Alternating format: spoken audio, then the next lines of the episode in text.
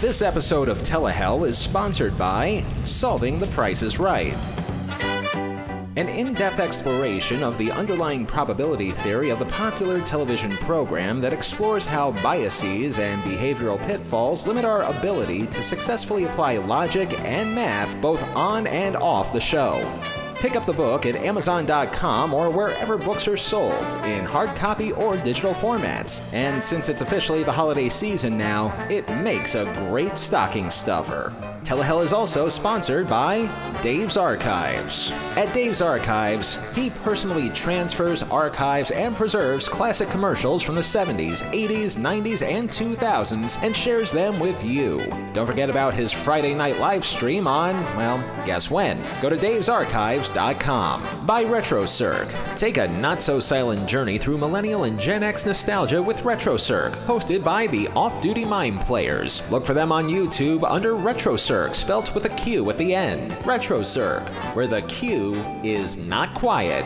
And by the very generous benefactors who grace us on our Patreon at patreon.com slash telehellpodcast, including Rhonda Farrell, Rick Kalaki Jr., Chris Mashaud, Man Mojack, Meredith Morrissey, Justin Moses, Rabbite, Spare Parts, and Neil Weinstein. Thank you.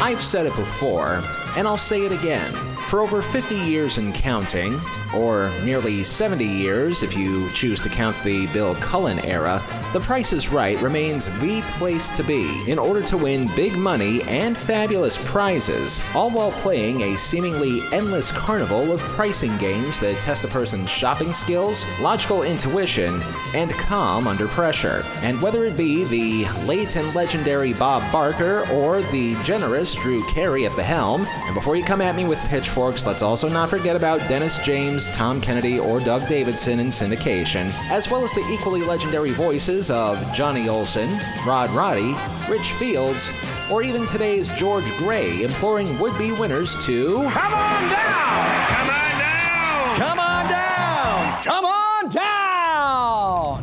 The Price is Right remains one of the best ways to spend an hour of your day, no matter how good or how bad that day might be going for you. But with all due respect to the hosts and the announcers, some would argue that the real stars of the show are the nearly 80 pricing games in rotation today and the contestants that get to play them. You're going to play Plinko for a chance to win up to $100,000!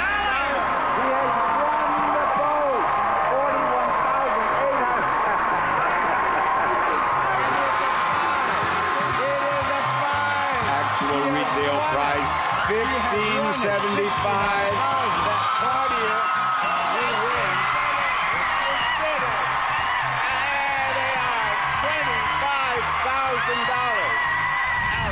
But while there are some games that people will have seared into their memory forever and ever and ever, there have been other games that the show put on during its 50 plus year run on the air that some people would rather have lobotomized from their memory. There is one number missing, you see?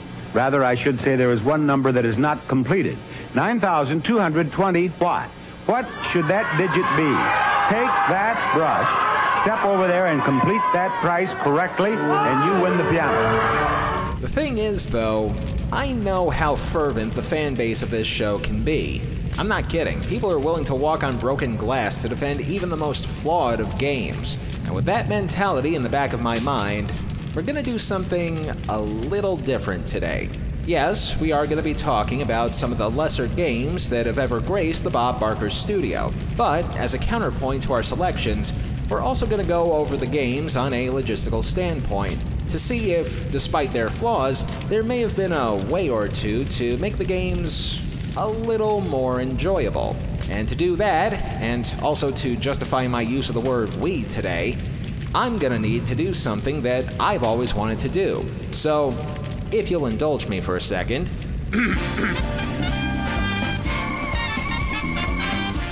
Justin Bergner, come on down. You're the next guest to visit the underworld.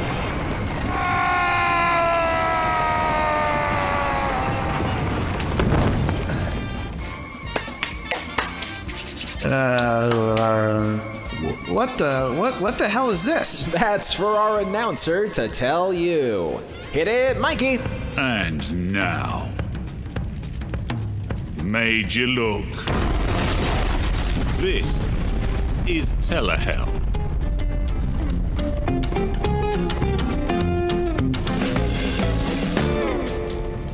That that answered nothing. Oh, very well. Let me fill you in on a couple of gaps.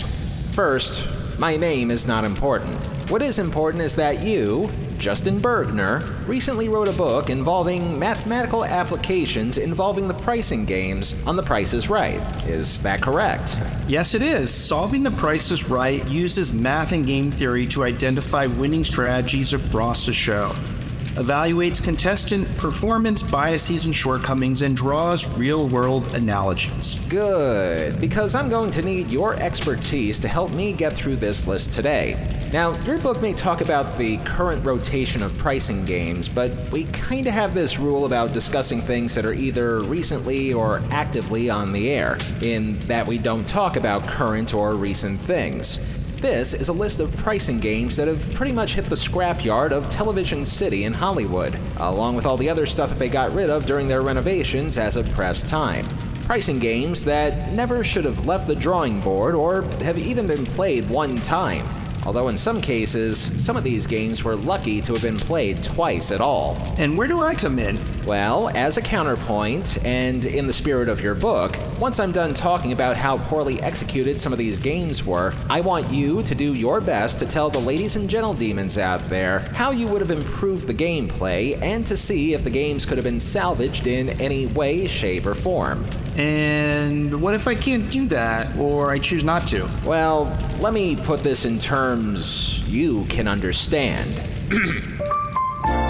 Some contestants not appearing on stage will be sentenced to an eternity of hard labor in the greed circle, where they will write out by hand, in triplicate, all of the tax forms that contestants need to fill out if they ever win a prize on any game show plus a year's supply of Lee press on nails and Rice-A-Roni, the San Francisco treat.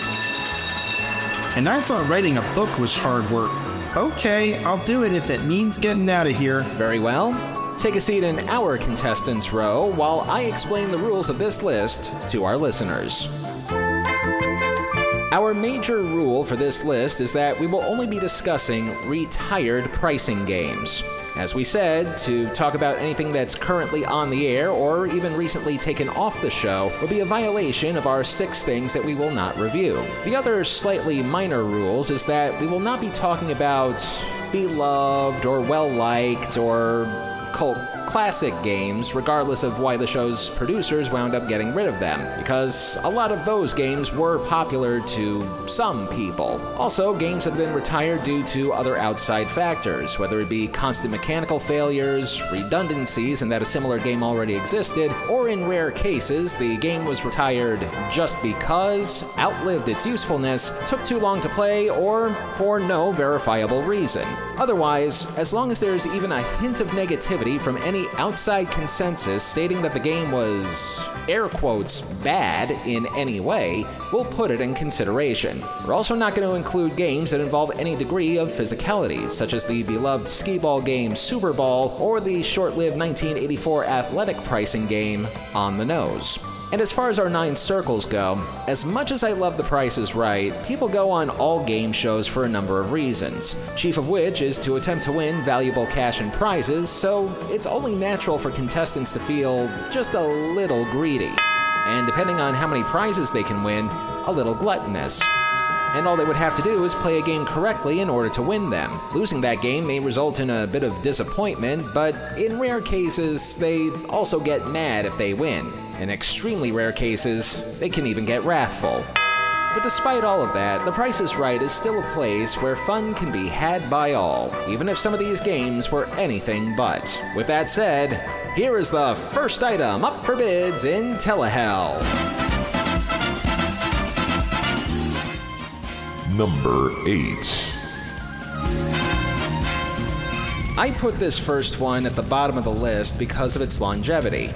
Out of all the games that we're going to be talking about, this one somehow lasted the longest at a run of 13 years. You're going to play Joker.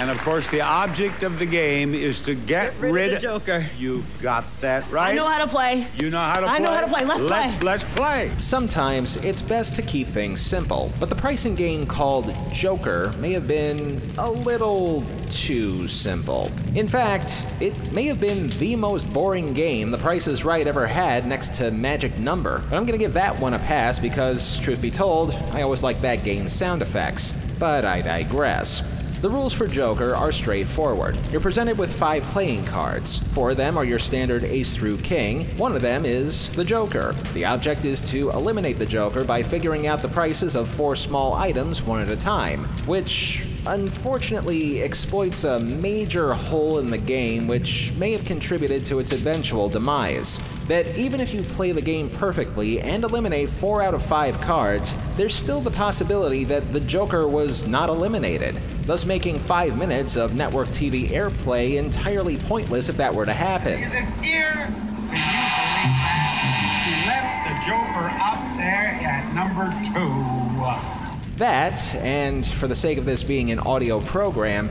the game is probably more exciting to look at than a still life painting. Granted, the colors are bright, but compared to other games that have at least one flashing light or two, Joker looks like a viable alternative to Unisom any day of the week. Mom said to get rid of four, and four was the Joker. He wins. He's gonna go kiss mom. Okay, Justin, it's time for you to earn your keep. What would you do to improve the Joker game, if at all? I don't think a lack of perfect play should be a deal breaker.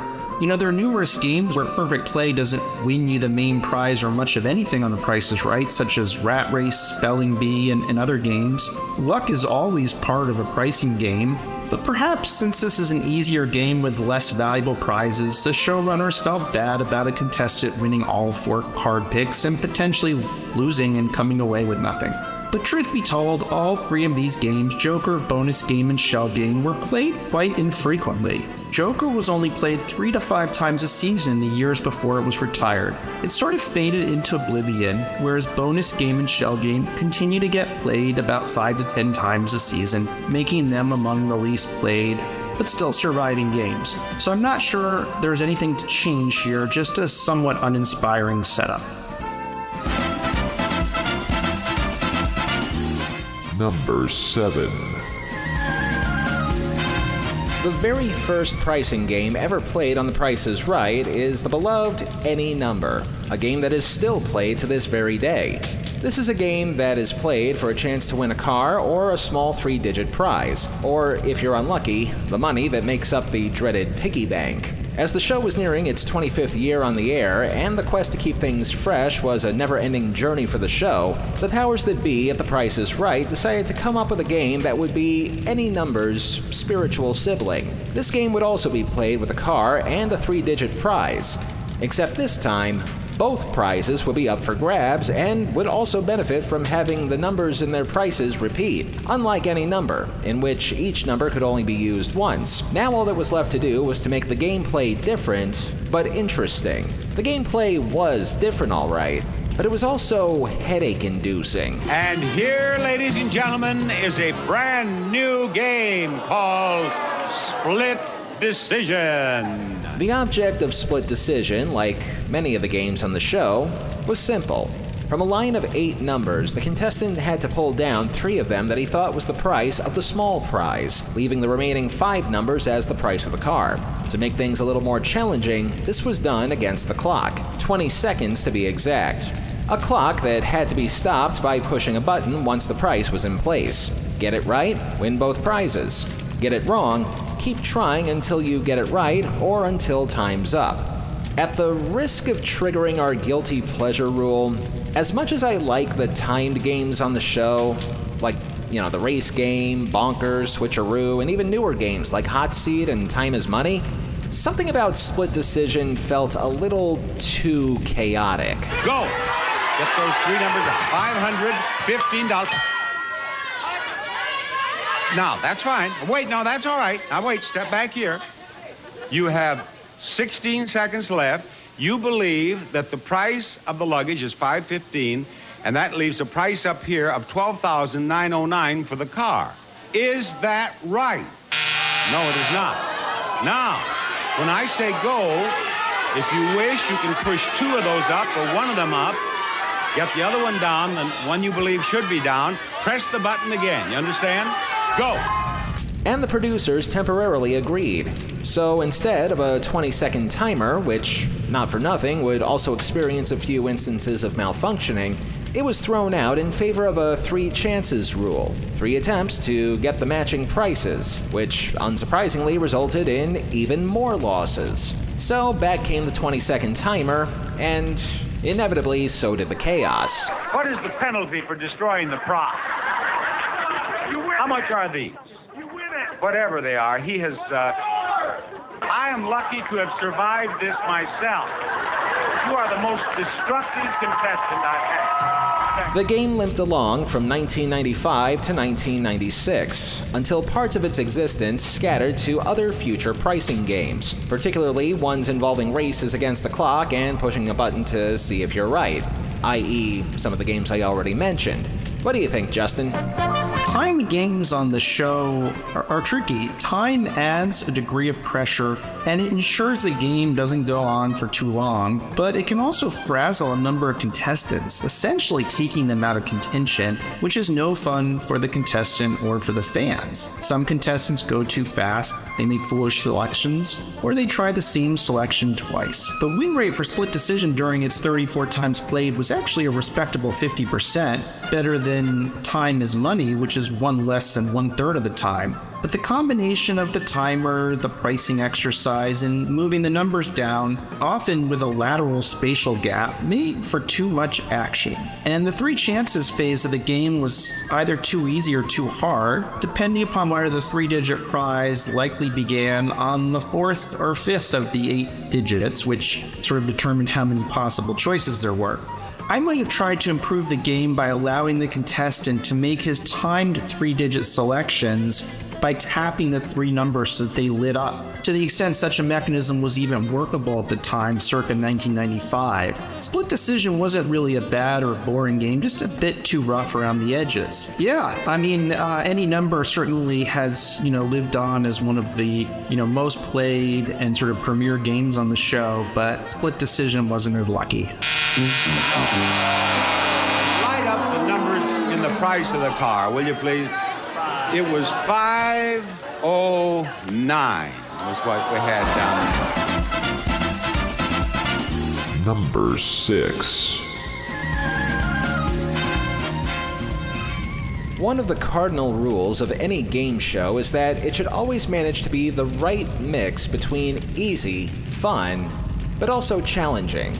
Some would even argue that if you can pull off an elevator pitch of some kind within 30 seconds, you'll have someone's attention. This game from 2003 sounds simple, and it does have its fans, but I wouldn't exactly go calling this game beloved. It's called On the Spot, not to be confused with On the Nose from 1984. And here now is the great Bob Barker explaining the rules. There are three paths off the spot pink, yellow, and blue. On each, there are three steps. You see the prices on the steps? Mm-hmm. If you can tell me what prize goes with each price on that pink path, you can win your way off, or you can choose the yellow path or the blue path. Yeah, and then you have to tell me the price of the three prizes on that path. A simple guessing game. Which prize matched the price? And how many of the prizes you would match would get you off the spot? Or at least it would have been a lot more simple if it weren't for a few design flaws made during the game's initial playings. For instance, the game board showed various prices, but for some reason, they showed the prices from two perspectives the point of view from the contestant playing the game, and also the point of view of the viewers watching. Which, okay, I guess that makes some kind of sense if viewers wanted to play along with the game. However, and Justin, please correct me if I'm wrong here, some of the number displays would wind up strobogrammatic, In one particular instance, there was a price tag of $68 for one item, but the opposite side of the circle showed that the price was $89, thus causing confusion among those who played the game, at least in that particular instance, anyway. This problem would quickly be remedied in a later playing by having just a single price show up on the game board space, and then the actual price from the contestant's POV in a smaller, less distracting print facing them. Unfortunately, that change didn't really do the game any favors. Contestants still had to remember which prices fit what prize, and if they were incorrect at any time, they had to keep that information in the back of their minds. All of which resulted in a game that was won 11 times and lost 15. And since nobody wanted to see anybody lose at something confusing, the game was quietly shelved in 2004. Now, you can choose another path, and you already know what is $12, so here's $12 on the blue path if you want to go the blue path. I can do that and jump ahead? No, you can't jump ahead. You have to tell me the fit. This, this one thinks, you know. She doesn't just stand here, she's thinking every moment. Unlike Split Decision, the game was not chaotic, but it took a long time to explain and play, and with a confusing board. I think the underlying structure was acceptable, and you know, one could think about how to reorganize it. So why not just have the six prices, and you have to match three of those prices up with three of the six prizes, and do so before you err three times. And then upon making an error, you can either try again or move on to another price, but you have to get three right before making three errors. This is a lot easier to explain, a lot easier to play, and less time consuming. Sort of a similar type of matching exercise as Grand Game and It's in the Bag, but you're matching small prizes rather than grocery prizes. Is the knife sharpener $50? No. So it's all over. We've used up all three packs. Number 5. The early years of The Price is Right, as is the case with the early years of many long running TV shows, were viewed as a chance to test the waters to see what worked and what didn't. When the show began in 1972, there were only five pricing games in rotation. Longtime staples like Any Number, Bonus Game, Grocery Game, Double Prices, and One Right Price and then they started to add more games to the mix just to keep people from tuning out. One of them was this little oddity from 1973 called Mystery Price. We call this game the Mystery Price game, and the price of that sewing machine is the mystery price. Now, we have that concealed right back here. To win everything in that prize package worth more than $1,000, you must build up enough credit in this bank to cover that mystery price. Three prizes are presented as part of a package. One of those three prizes is a key to the game, because that one contains the mystery price. A player is then presented with four small items to bid on. Their bid must be lower than the actual retail price in order to win that small item and to place the amount of money that they bid on into a bank, which, if it's enough money, can be used to buy the prize with the mystery price, win big prizes, and. Oh no, I've gone cross eyed. I mean, I've played games of Mousetrap that were less convoluted than this. And it's any wonder why this game only lasted a year on the show. $100.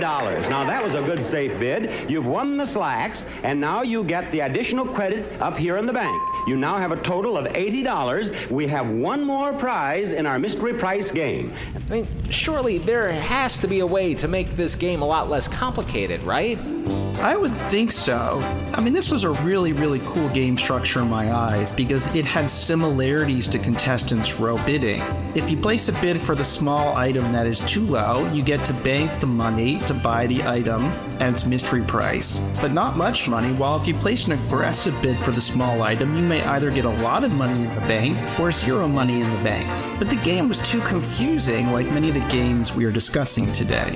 So why not simplify it? Simply tell the contestant the value of the prize in question and let him or her then go about trying to bid on the four items to rank up dollars to buy that item. This might have made the game a touch easier, but also more manageable, and the show could have always used lower price items if they felt the game was too easy or being won too frequently. A revamped Mystery Price could have had scoring similarities to the Fast Money round on Family Feud, which most people love, as well as to Pocket Change, a game that I like. To be honest, as a math guy, I don't even know if I could have processed in short order how to best play Mystery Price under its initial rules. Way too much uncertainty at play. If the mystery price is $80 or less, you will have enough credit to cover the mystery prize and you'll win 1000 in fact more than $1,000 worth of prizes. You'll win the stereo, you win the game board and you're the game table and you'll win the sewing machine. Now what's the mystery price? It is $135. Too bad, Lisa, but it was a pleasure to have you on the show. And on that note, we've reached the halfway point in our look at dumb pricing games. It's time to spin the big wheel. Wait, you have a big wheel in hell? Are are you about to torture me? Calm down. I never torture guests on purpose anyway. No, no, it's uh, it's a it's a mock-up of the Showcase Showdown wheel. Everything's listed from five cents to a dollar, as it usually is. Try to get a dollar in one spin or a combination of two spins, and I'll let you plug your book free of charge for 60 seconds. What happens if I go over a dollar? If you go over, you'll need to visit the Gluttony Circle, where you'll be a referee for a competitive eating competition between two sumo wrestlers who accidentally sat on several dozen bunny rabbits in their lifetimes. Now, be sure the wheel goes all the way around or it doesn't count, and we will get to torture you with clip after clip of people who don't know how to play the check game. And trust me, that can last for hours. So come on, give it a good hard spin. Okay. The things I do for publicity.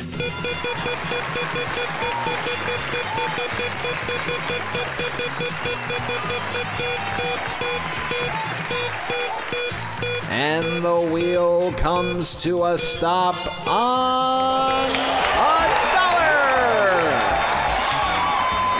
That means you get 60 seconds to plug your book, Solving the Price is Right. But before you get to do that, we've got our own business to take care of.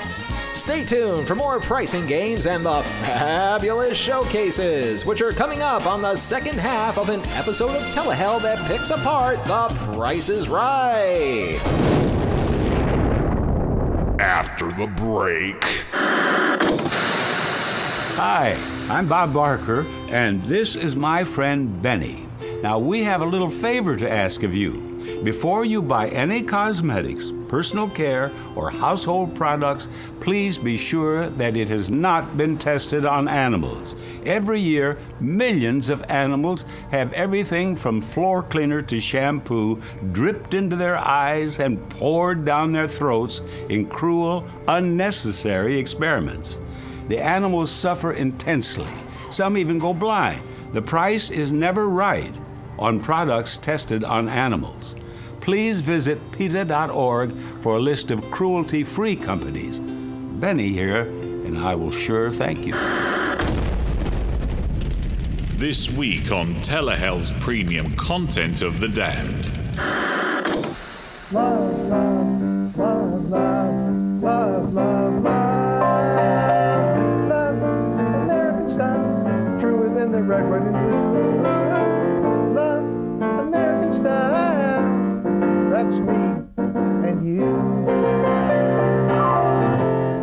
A star-spangled night, my love.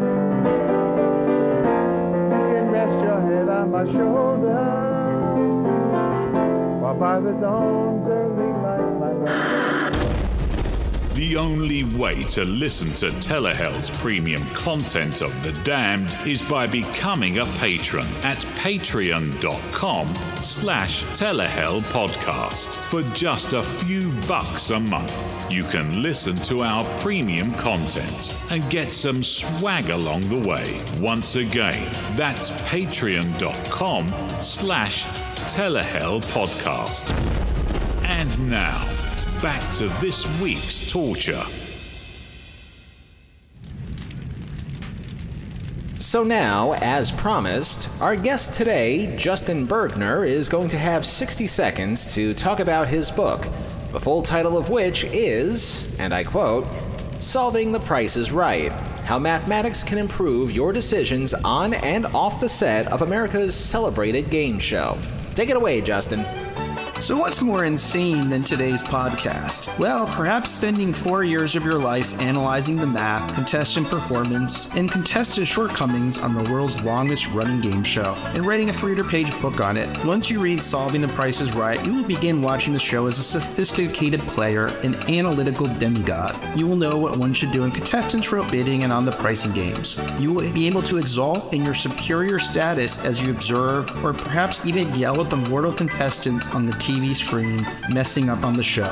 And off the show, you will be smarter, shrewder, and wiser. For contestants' shortcomings on The Price is Right are hardly unique to the show. They show up every day in the real world, including in business and personal finance. When we let anxiety trump rationality, and when we do more than is needed to accomplish the task at hand and it backfires. So support this somewhat insane author, make yourself smarter and saner in the process. Pick up a copy of Solving the Price is Right today online or at your local bookstore. All right, just under the buzzer. Very good there. And let's not forget that it makes a great stocking stuffer for the holidays. This is our Thanksgiving episode, after all. And on that note, let's continue. Number 4. As long as we're here to talk about a book that involves mathematics to win pricing games, I'm afraid we need to use math. we might as well discuss a game that actually applies some math in order to win.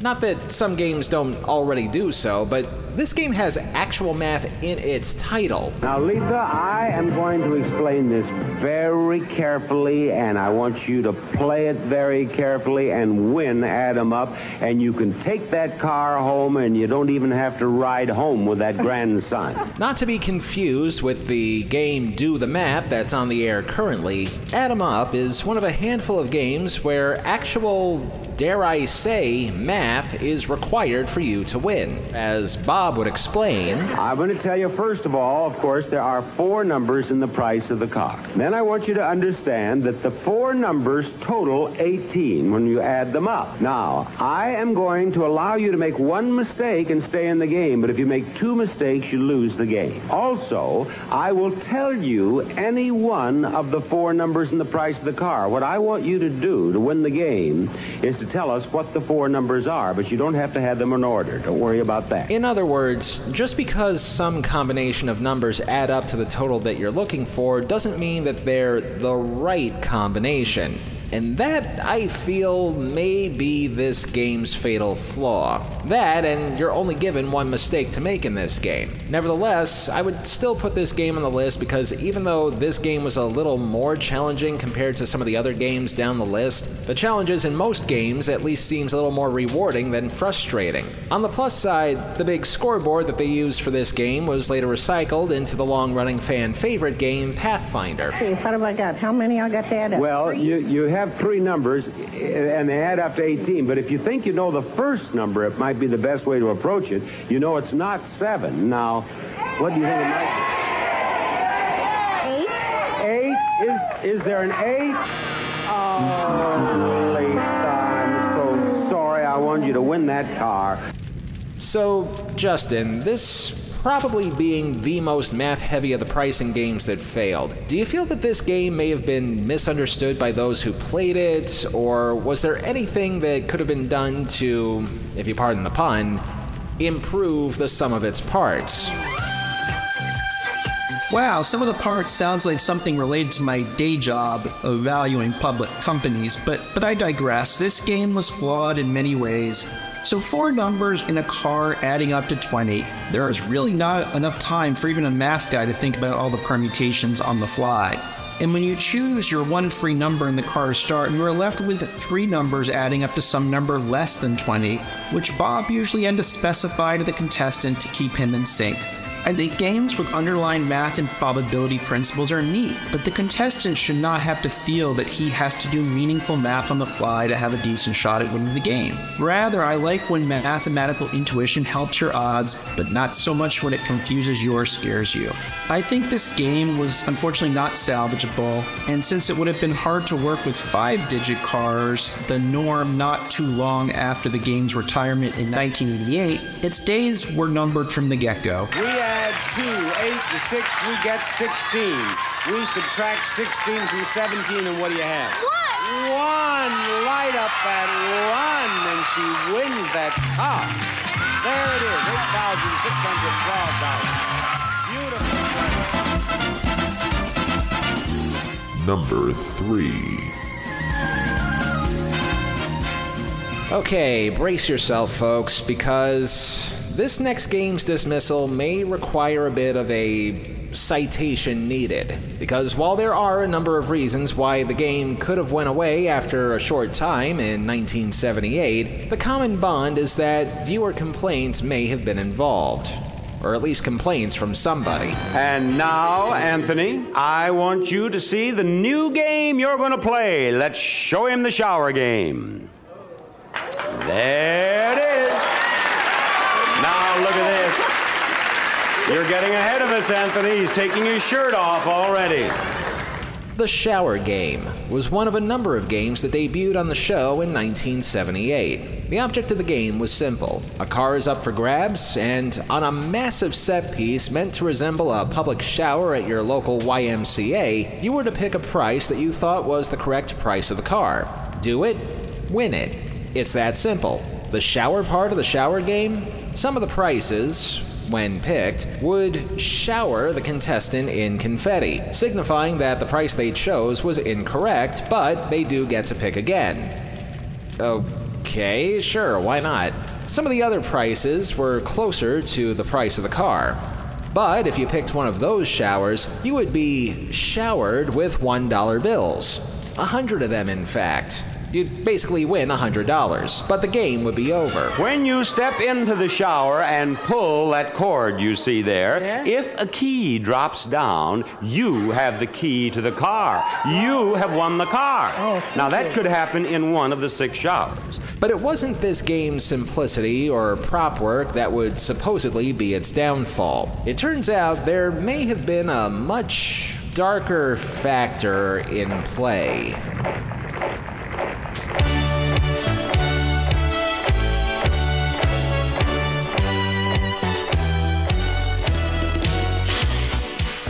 And this is where the citation needed part comes in because I'm not sure if this is 100% accurate or not. And trust me, I've searched high and low for independent verification on this, but supposedly, Emphasis, italics, and underline on the word supposedly. The reason why this game was taken off the show was because of a contingent of TV viewers and Price is Right staffers complaining to CBS that the set of the shower game was reminiscent of the showers that they had at a certain camp. I'm gonna hip you to the story of the new third Reich. It all began down in Munich town. And pretty soon the started getting around. Yes. That kind of camp. But again, nothing has really come up to either confirm nor deny that this was the reason for the game's removal. Now, if you want a more official reason for the game's removal, look no further than longtime producer of The Price is Right, Roger Dobkowitz, who, through a series of responses on social media, stated, quote, Frank Wayne, executive producer of the show from 1972 to his passing in 1988, created Shower Game. The main reason the game was retired was that it wasn't very good. It seemed more like a stunt game, something you would see on Truth or Consequences or a show like that. I did not hear of anyone writing to us that it reminded them of the Holocaust. The Holocaust reference was mainly around the studio and said as sarcasm in regards to the outlandishness of the game. End quote. One thing can be said for certain. It was a very stupid game with seemingly no way to lose, big or small. The least you're going to walk out of the game with is $100 and confetti down your pants. But if you get confetti, you go on and try another shower. Now, which one do you want to start with, Anthony? 488. $4,888, right down here. Very well. Step into that shower, turn facing the audience, and pull that cord. And he won That being said, Justin, what would you have done differently to the shower game? Well, I think you've done a pretty good job of killing shower game. Um, to me, it's actually similar in the more interesting version of five price tags, and I'd be just as happy with shower game in the lineup instead today. But games can't really offend large groups of people, and a game that is too cheeky seems misaligned, I think, with the image The Price is Right is trying to project. On a more serious side, you know, sarcastically comparing a pricing game, you know, the Holocaust or around the studio, should that ever lead the studio, could risk a serious backlash, even if there's no real validity to the comparison. So five price tags stayed, and Shower Game didn't last even one season. By the way, this game is actually pretty interesting from a mathematical point of view. If you're making a random car guess, you have a 1 in 6 chance of winning on your first try, but half the time you instead get showered with confetti and have a second try, where your odds of winning are now 1 in 5, and you might get showered with confetti twice, which would happen about one fifth of the time under a random guess. And then you have a one fourth chance of winning the car, one quarter chance of winning the car, and you can be showered with confetti three times and so forth. And when you solve these scenarios, you kind of get to, you know, one third chance of winning the car, assuming that each of your guesses is more or less random, and you know, slightly better than a one third chance if you feel like you can eliminate certain choices as less likely. Um, but I digress. You know, I'm a math guy, and uh, yeah, I think there were some interesting um, sort of foundations to the game, but um, you know, unfortunately, I think it has sort of got torpedoed before it had a chance of being successful. Number two. Now, James, as I said, we're going to play a brand new game, and a very important part of that game is Professor Price. Here he is. It almost feels like an obligation to talk about this game.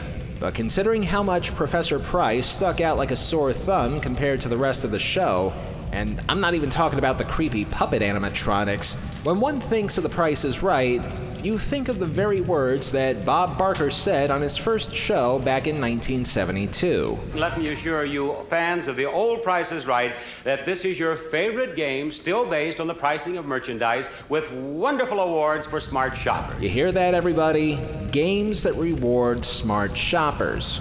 Hence the name, The Price is Right, and hence the name, Pricing Games.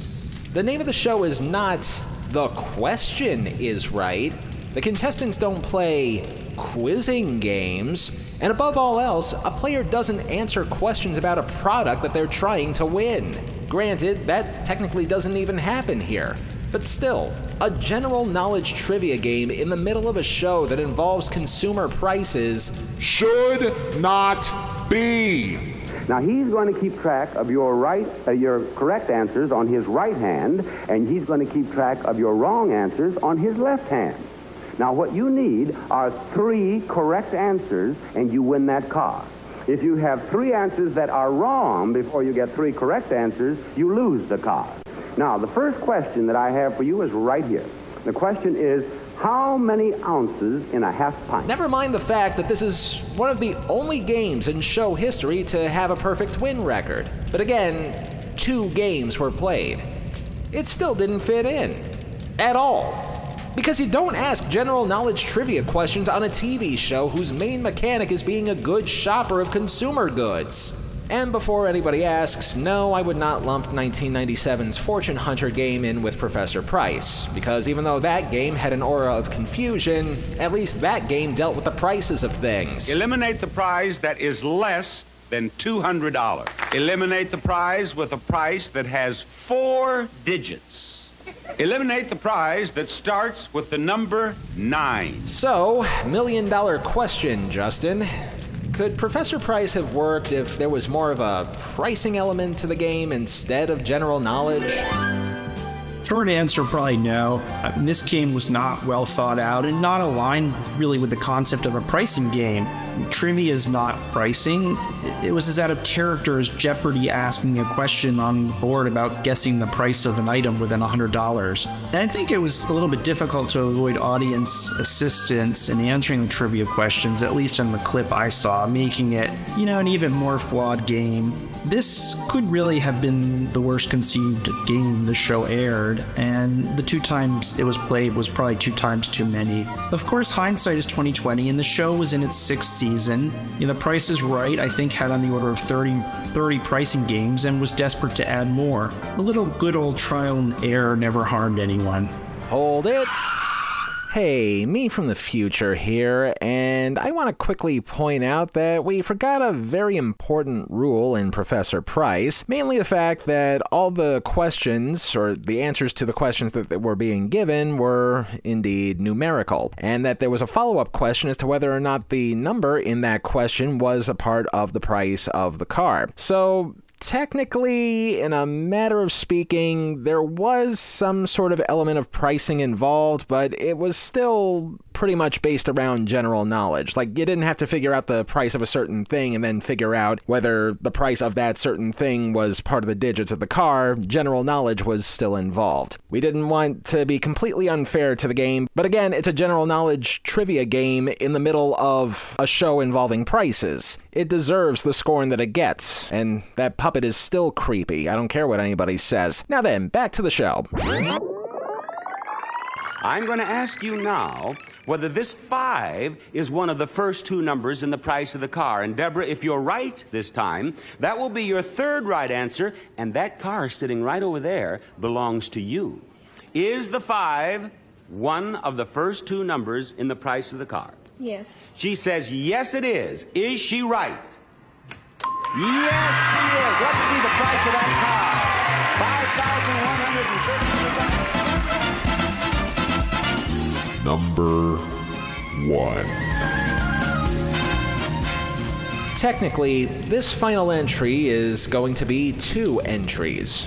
But in essence, these two entries are pretty much the same game. With that much of a hint in mind, I repeat that the overall mission statement of any given pricing game, or game show in general, is that it toes the line between being an easy game to play, a fun game to play, but also a bit of a challenge to win. In other words, you want to give the contestant even the slightest bit of chance that they can win.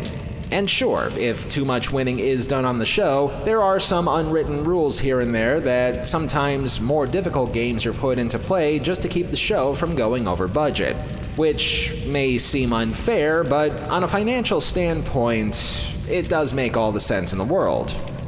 That being said, this game may be the single most cruel, you hear me?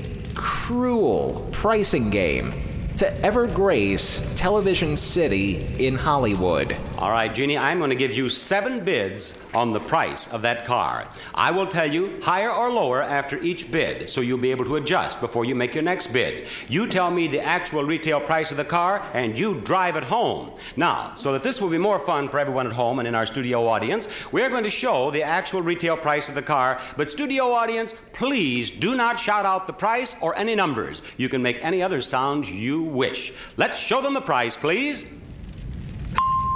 This game, which technically did not have a name, but based on the set piece for it, was given the nickname of Bullseye 1.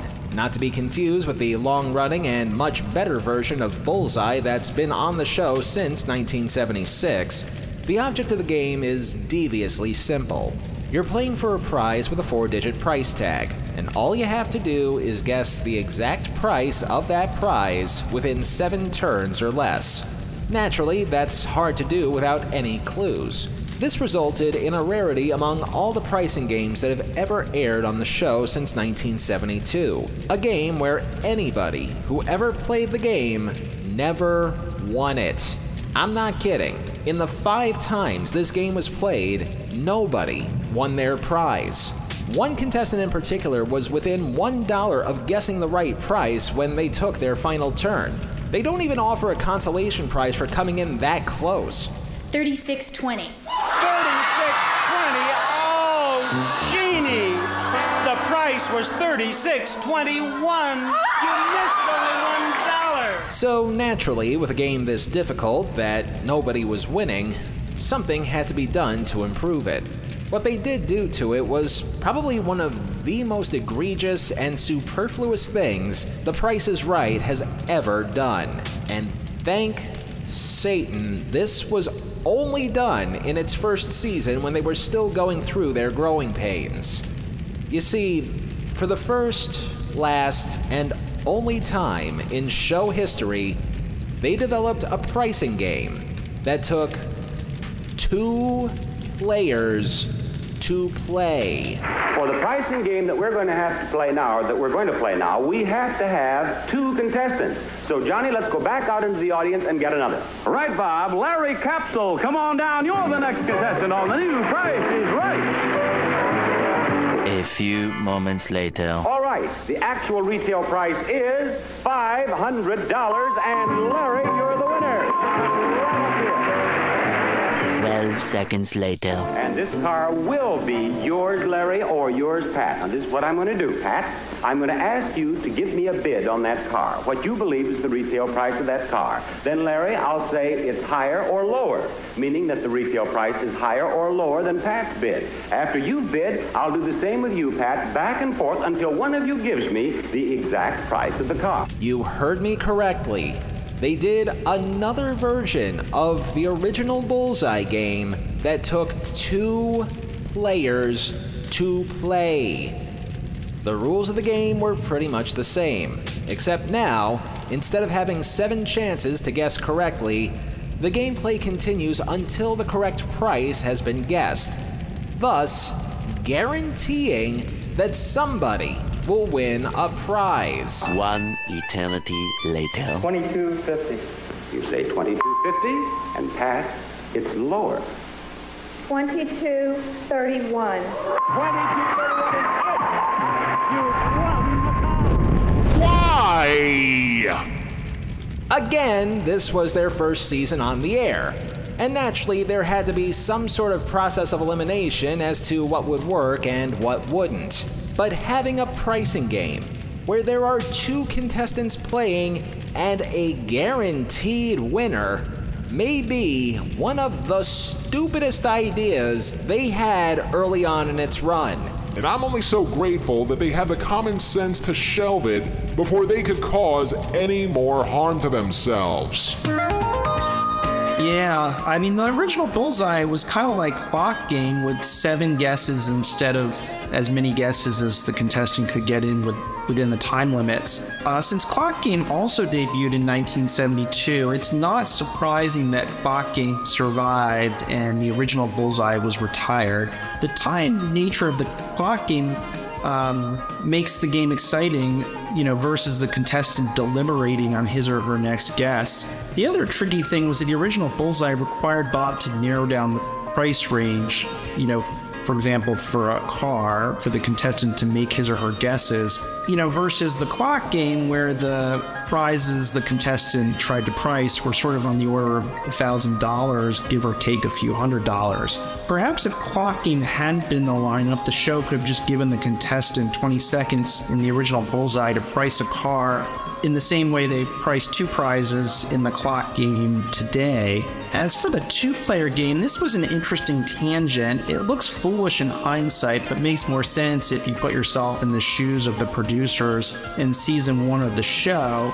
You're keen to build on the small roster of pricing games, and perhaps you haven't ruled out head to head contests to add an extra dimension to certain pricing games on the show. So, Double Bullseye is actually full of game theory. Any closer bid effectively sets up your opponent to have a better crack at guessing the winning price. Interestingly, both players could have just kept repeating their bids that were far apart so as to not set up their opponent to guess the winning price, and the game could have gone in a circular loop forever.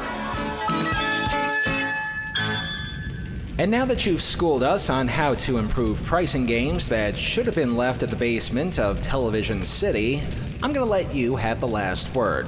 Either among these games or even a game that we haven't discussed today, is there any one retired pricing game that you'd like to see come back on the show? Yeah, as for a revived pricing game, you know, I think a revamped version of Mystery Price along the lines that I suggested would be a fascinating addition to the show. There is really no pricing game that is as similar to Contestants Row bidding as Mystery Price was. It is essentially a one player's contestant row bidding exercise times four, where you accumulate dollars to buy the small prize and then by extension win the big prize. Why not bring back a simplified version today under a different name? In any event, it has been a lot of fun to step into the role of pricing game critic. I have tons of respect for the creators of the show's pricing games. It's a lot easier to identify winning strategies and to evaluate poor performance as I do in solving the Price is Right than it is to create a new pricing game. But, you know, like all of you out there, I love the show. There's so many different angles and so many different things in The Price is Right for so many different people, including math folks like myself and hopefully some readers out there. Last but not least, sending my props out to Bob Barker up in heaven. May he rest in peace. Without him, there would be no book and no podcast like today's where we pretend to be know it alls. So, Bob, I hope you're doing well wherever you are out there.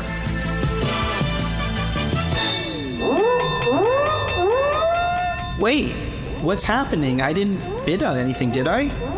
No, no, no. That just means time is up. And we thank you for being on our show today. Uh, thanks, I think. Which reminds me, how, how do I get out of here? Well, it's customary for me to escort my guests out of here in a way that's got a tinge of irony based on who they are, what they do, and so forth. And since you used math to decipher pricing games, I've got just the exit strategy for you. You see that guy over there in the lederhosen? You don't mean. Don't worry, this is one cliff you're not going to be hanging from. This guy can go beyond 25 spaces. All you gotta do is one last thing for me bid on this new food processor. The Presto electric salad shooter also slices or shreds vegetables, fruits, cheeses, and other foods for salads, pizzas, tacos, desserts, and more. From Presto. And if I were you, I'd bid big enough so that the Yodely guy can make it to the surface. So, like what? Bid a billion dollars or so? He says a billion dollars for the salad shooter. Is he right? No, you better hitch a ride, Justin. Yodely guy's about to take off.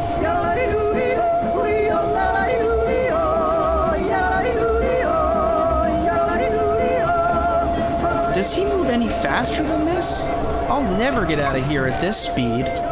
Reach into his knapsack. He's got boxes of NoDoz, Vivarin, Jolt Cola, Prime Energy Drink, Four Loco, and black market methamphetamines just in case he ever wanted to scale Mount Everest in less than eight minutes. Mix them all up in a cocktail, serve it to him, and hold on to your Yale math degree for dear life.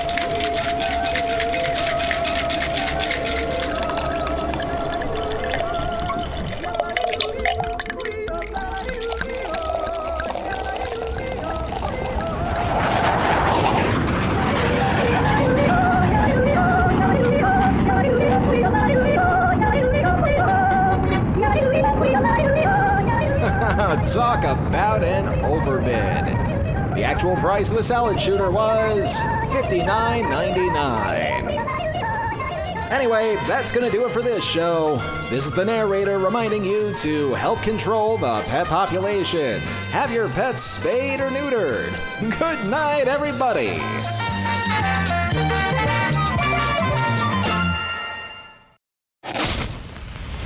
Next time on Telehell. It feels like a while since we took a look at an unsold TV pilot. Even more so, it feels like a while since we took a look at a TV show that was just. dumb. He's got a square jaw, steely blue eyes, broad shoulders, and less body fat than a king cobra.